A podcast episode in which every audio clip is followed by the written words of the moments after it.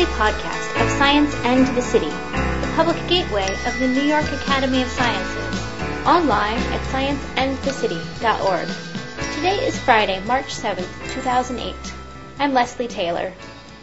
This roundtable discussion at the Philoctetes Center was designed as a dialogue between representatives of mind science, psychoanalysts, and brain science, neuroscientists.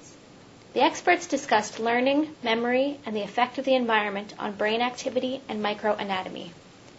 The speakers, in the order they appear, are Edward Nersessian, co-director of the Philoctetes Center and clinical professor of psychiatry at Weill Cornell Medical College, Pierre Magistretti, professor of neuroscience and co-director of the Brain Mind Institute of the École Polytechnique Fédérale in Lausanne, Francois Ansermet, a psychoanalyst and head of the Department of Child and Adolescent Psychiatry at the School of Medicine at the University of Geneva, Christina Alberini, Associate Professor of Neuroscience, Psychiatry, and Structural and Chemical Biology at the Mount Sinai School of Medicine, Daniel Schechter, Assistant Professor of Clinical Psychiatry and Pediatrics at the Columbia University Medical Center, and Donald Pfaff, professor and head of the Laboratory of Neurobiology and Behavior at the Rockefeller University.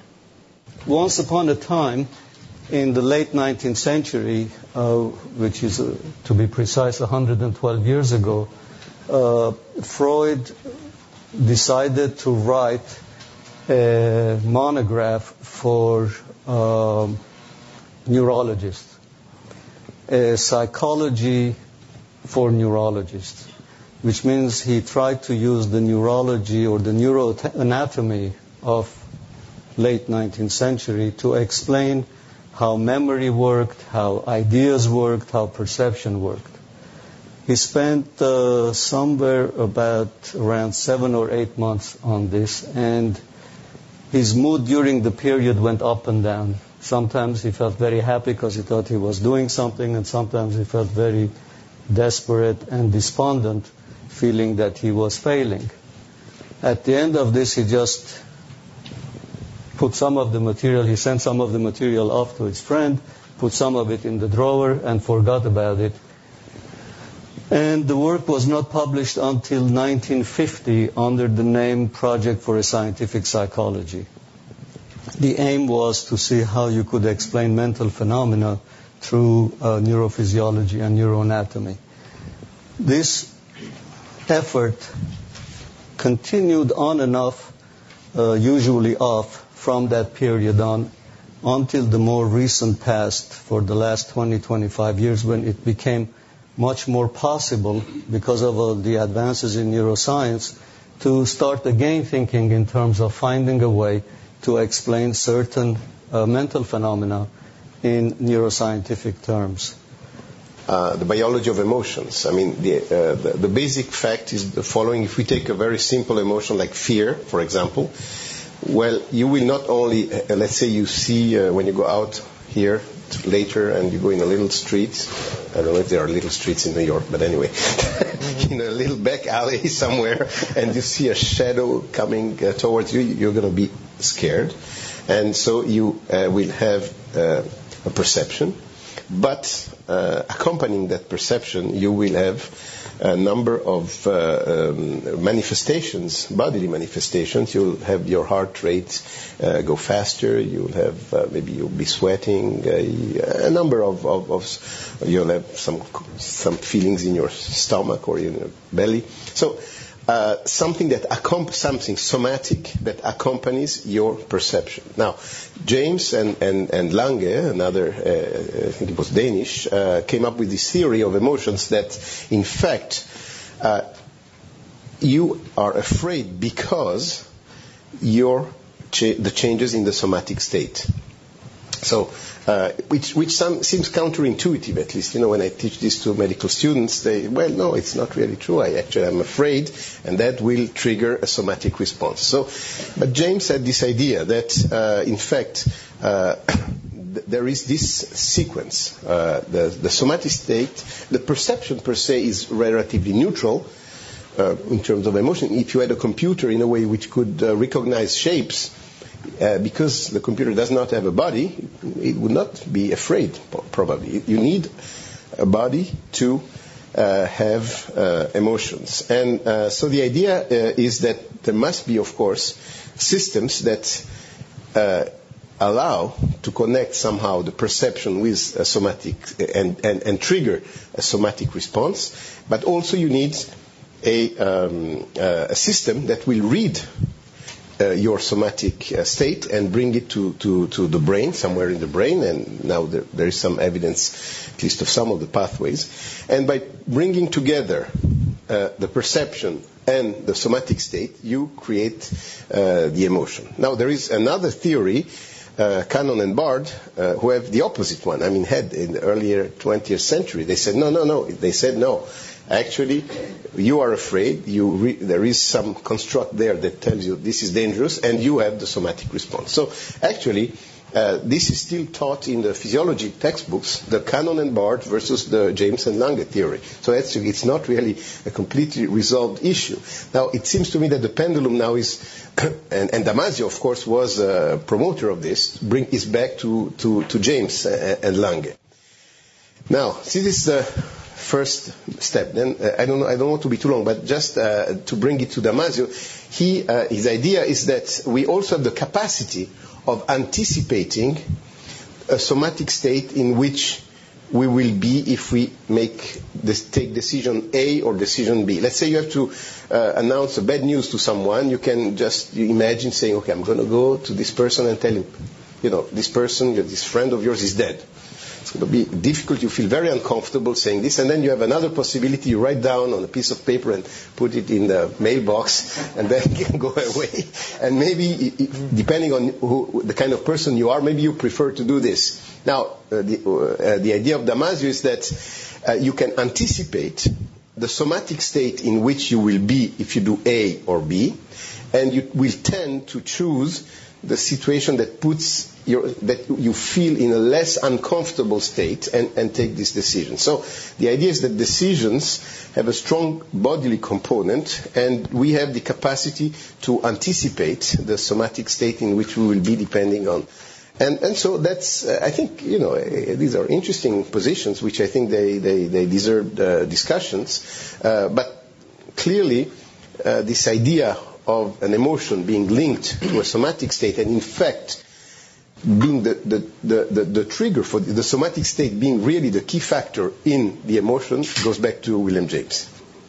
I really think that the uh, psychoanalytical framework posed by Freud, uh, which uh, as doesn't have much, despite his efforts in the project, a strong biological underpinning, I still think that it is a very rich and very fertile context uh, at which to think today in neurobiological terms.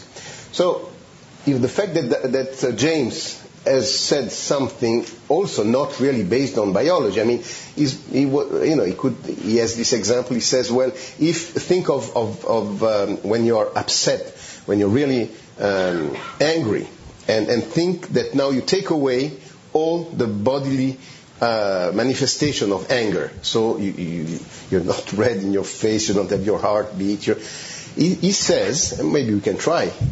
Uh, he says you're not, you cannot imagine anger if you mo- remove all these uh, bodily states in your uh, anticipation. So maybe uh, uh, you know the fact that I don't see a problem that James said this without much biological evidence, and maybe the way the, the re, way.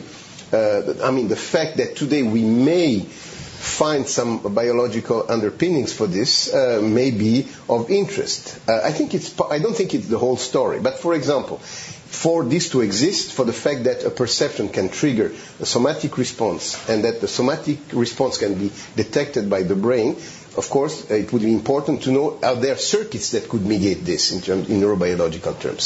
So may, it may not be the whole story, but there, there is uh, uh, certainly uh, one of the systems is the system that involves the amygdala, where, which receives basically all sensory modalities and then projects towards uh, neuroendocrine and neuro uh, and autonomic nervous system nuclei, which will change the state of your body And work by Bud Craig in recent years has uh, demonstrated the existence of uh, what he called the interoceptive system, which brings back information from the viscera back to uh, the thalamus, like which is a sensory gateway, if you wish, and then to some parts of the sensory cortex, the insula in particular, and then further in the anterior cingulate. So at least there is, there seem to be circuits that could, one, connect perception with body states and a system that would inform the brain about a body state.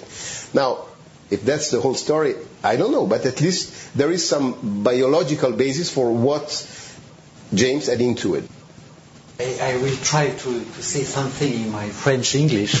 and, uh, to, to we returned 120 years ago with the project uh, Freud, and I think that the aim of Freud was creating a global theory of the mind, of the brain. It's a very difficult perspective to do that and there are some even people, today, even today, and there are some people who are trying to do that, like Edelman and others, to to put to all data together to to give new incidence for for orienting research also. And I think for me as a psychoanalyst, the question of the link, the relationship between representation and somatic state is a very important question. And this question is very, very actual. You, you, you, can say, we, we are saying in our book that the trace, the trace, the trace lived by the experience through the phenomena of plasticity.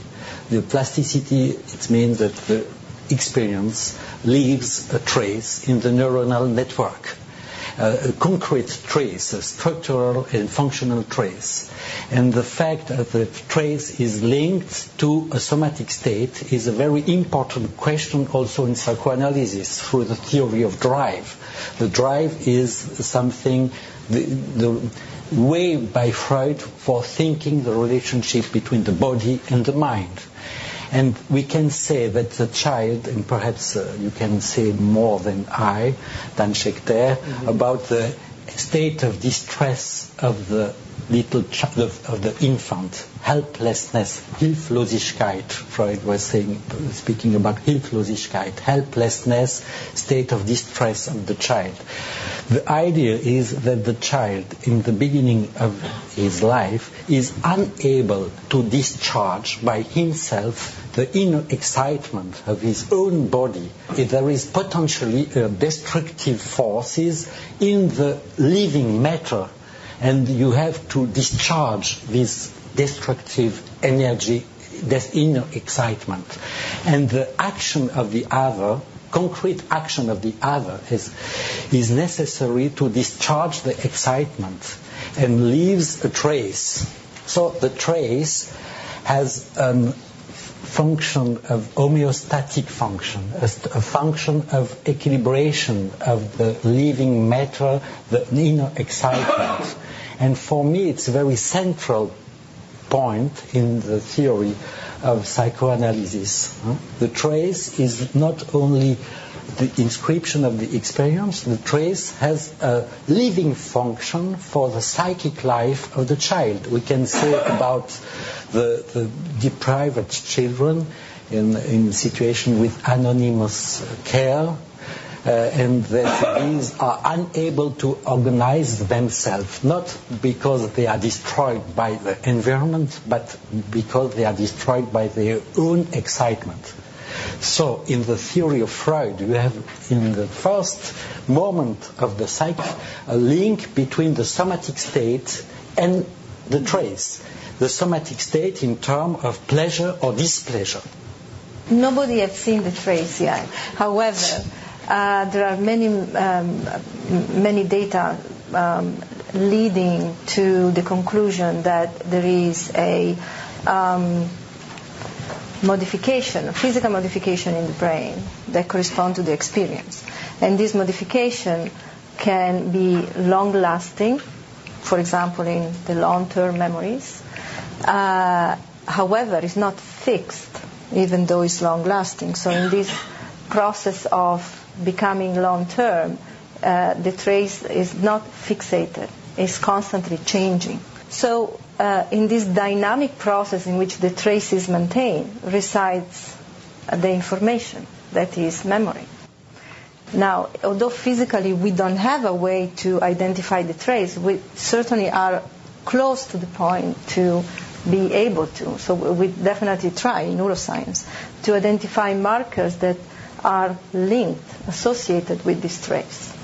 Uh, and hopefully in the very near future we'll be able to do so. In, and there are many ways to do that. It can be electrophysiological, it can be molecular uh, markers that are associated with this trace, and uh, hopefully that will help to address many questions about what's happening to the trace and how the, is that linked to the emotional state and how is that linked to the somatic state and how is that changed. I think it's a fundamental distinction, even the, the, the two processes are somehow connected at some point, but between development and the process of becoming. Mm-hmm. And uh, development, uh, if one puts this to uh, the, uh, the extreme of the spectrum, would be a, some sort of pre-programmed uh, set of uh, mechanisms, events that, that bring about the development of an, or, of an organism. Mm-hmm. And the process of becoming is something that is much more linked to contingency, to uh, experience. Now, there is, of course, an interplay because, particularly in the early stages of life, development is still going on. So the pre-programmed, I mean, uh, synaptogenesis uh, goes on after birth and, and, so on. So there are what one could call pre-programmed um, mechanisms, but at the same time there is the exposure to the other, to the contingency, which is is not determined really. It's, uh, it's just contingency and, and it's, I think, essential in the, individu- uh, the, the, emergence of individuality. So, uh, well, it goes back to the, it's another way, it's maybe a complex way to say nurtures, uh, nature and nurture, if you wish. But it's a little more subtle, I think, than, than nature and nurture. It's development versus the process of becoming, the emergence of individuality. Yes, and we can say that the process of becoming introduced to the question of the continuity or discontinuity in the becoming, in the development of the child. And one part, you have all the reason of a continuity, a lot of determinations, and that you will follow a line of development. In the other part, through plasticity and through other phenomena like reconsolidation, you have, you have the opening to new traces, that traces will be associated with other traces. And we are working with Pierre about the paradox of plasticity. For, for, if you are thinking to the plasticity, the fact that experience leaves a trace in the neuronal network, it is the idea of continuity, of determinism. But in fact, after the, that trace may be associated with other traces, creating new traces, which will be new stimuli for the becoming brain and for the becoming child. And so you can say that the association between traces will separate from the early traces, creating a discontinuity. And that is a really interesting paradox because you have in the same concept, in the same data of plasticity, you can have two interpretations, and we can discuss about that. One interpretation in terms of continuity, the idea of plasticity. You have an event in your early life, and it will leave a trace for the life for forever in the neuronal network plasticity, but also plasticity is the fact that the trace may be associated with other traces, so creating discontinuity. And this introduced to a paradoxical definition of memory, if we can say plasticity is a biological theory of memory in the neuronal uh, level you can say that no, memory is a continuity, but memory also is a discontinuity. And I think we are today in the movement of creating new, a new conception of memory uh, in terms of continuity of discontinuity. and not only of memory, but of mind process, of creativity. Perhaps creativity is the effect of discontinuity and not of continuity, of the speech like cutting and not the speech in the sense of meaning. Perhaps if I can here, I, I uh, probably should uh, give some information about what's going on in neuroscience now and trying to understand uh, the biological basis of the memory process in terms of memory establishment, which is called formation of memory, that is called consolidation, when we learn something new. Uh, and that memory is important, sufficiently important to be kept, then it's going to become long-term memory. And the process, the underlying process that makes the new information into a long-term memory is called consolidation, memory consolidation. Um, and it was believed until very recently that once memories are consolidated, if they are very important and very strong and long-lasting, uh, they will be there forever, or at least for a long, long time, in that state. Once they are consolidated, they are there. They are, they are sort of fixed. Uh, and more recently, through rediscoveries of um, studies, actually of results that have been seen in the 60s, many, many years ago, but now in a more clear way, it has been shown uh, that that's not true. When we have established memory, consolidated memories, and we recall them, those memories become fragile again, labile again, for a certain amount of time, for a certain period of time. And in that period of time, we can change those memories. We can disrupt them if we interfere in some way, pharmacologically or other ways. Uh, or we can make new associations to those memories. If we make new associations, those memories will remain in a certain way. However, they will be now associated to something new. And it's actually, uh, this is what goes on every time we recall something, every time we recall a memory. That memory is now recalled in a new context, in a new time, in a different time and experience. And so it's going to obviously going to change because it, it's going to be associated with something new.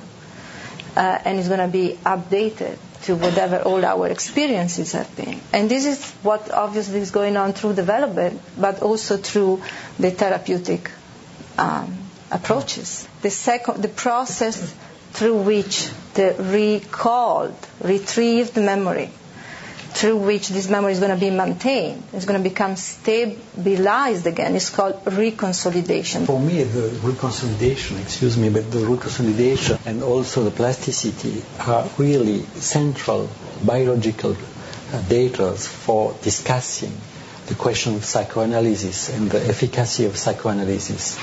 Because we are now in a point, very important point, I think, in the discussion that we have with Pierre and with Christina Alberini also, because it's not a question of using neurosciences to prove psychoanalysis process, but it's a point of encounter between two different fields with a common question. Right. It, it, it is our method. Uh, it's why I am not a neuroscientist, really, not at all. And uh, I am a psychoanalyst and clinician, and Pierre is a neuroscientist, and we are working in our book, Biology of Freedom. It is like a method of thinking without, in two fields, without common measure, not the idea of superposition, of analogy, but to conserve two different perspectives with a common question. And the common question, the question of the trace lived by the, lived by the experience, but also the question of the continuity and discontinuity in the becoming. Um, to go back to Darwin, certain memories we need for survival so that, for example, uh, a phobia of a snake um, or a very traumatic experience creates a somatic state through the amygdala and the limbic system. And the problem we have often in psychoanalysis is that the psychoanalysis does not um, reconsolidate that memory uh, necessarily at the limbic level because whenever that person has something to reinforce that experience, they, it's triggering their traumatic um, somatic states, and they may not be able to exercise the frontal areas of their brain that would help calm them down, contextualize things, as well as parts of their limbic system like their hippocampus. So in our research, when we have mothers who have post-traumatic stress, who've experienced violence, and they watch their um, toddlers having um, a helpless or distressed state on the video in the MRI scanner, they don't show the um, prefrontal areas activated as women who don't have post-traumatic stress do. And I think that one of the roles we need to understand how does psychoanalysis work. It's it, my suspicion is that it's really contributing to the frontal top-down control and meaning making of some of these um, limbic um, and somatic memories that may not change so much because they're survival related. Uh, what we know, mostly experimentally, and what we look at is uh, these very long lasting memories that are memories based on uh, fear or displeasure uh, because they're very long lasting, in fact. And uh, so that can be, in a way, um, uh, a representation of a problem that is in an individual that goes to therapy and wants to now create new associate, get rid of that problem, and through creating new association. Of course, the neuroscientist goes to work every day uh, with the faith that our behavior is completely determined by physical reactions and chemical reactions. And having said that, I can give uh, two warnings to this to this uh, fictitious neuroscientist. The first that e- even though uh, we proceed with the faith that behavior is completely determined by physical reactions, it could be that certain top-down influences that you guys are expert in are so complex that even though they are determined by micro reactions among chemicals, they're not best described that way. And so I can give a, a, scientific analogy between thermodynamics and statistical mechanics. Statistical, late 19th century, mm-hmm. uh, statistical mechanics dealing with every little molecule, thermodynamics with the properties of the whole. Even though the force of science is reductionistic and we know that the statistical mechanics wins the day, nobody's going to disobey the, the three laws of thermodynamics. And, and it could be that we'll face an analogous situation in the next 50 years. The second warning is what, one that I heard at MIT by a neuroscientist named Donald Mackay. And he said, even though your behavior is determined per- perfectly and completely, you don't have to believe that it is. Because as soon as I tell you, I, I, I see you in a certain state, we're finite state automata.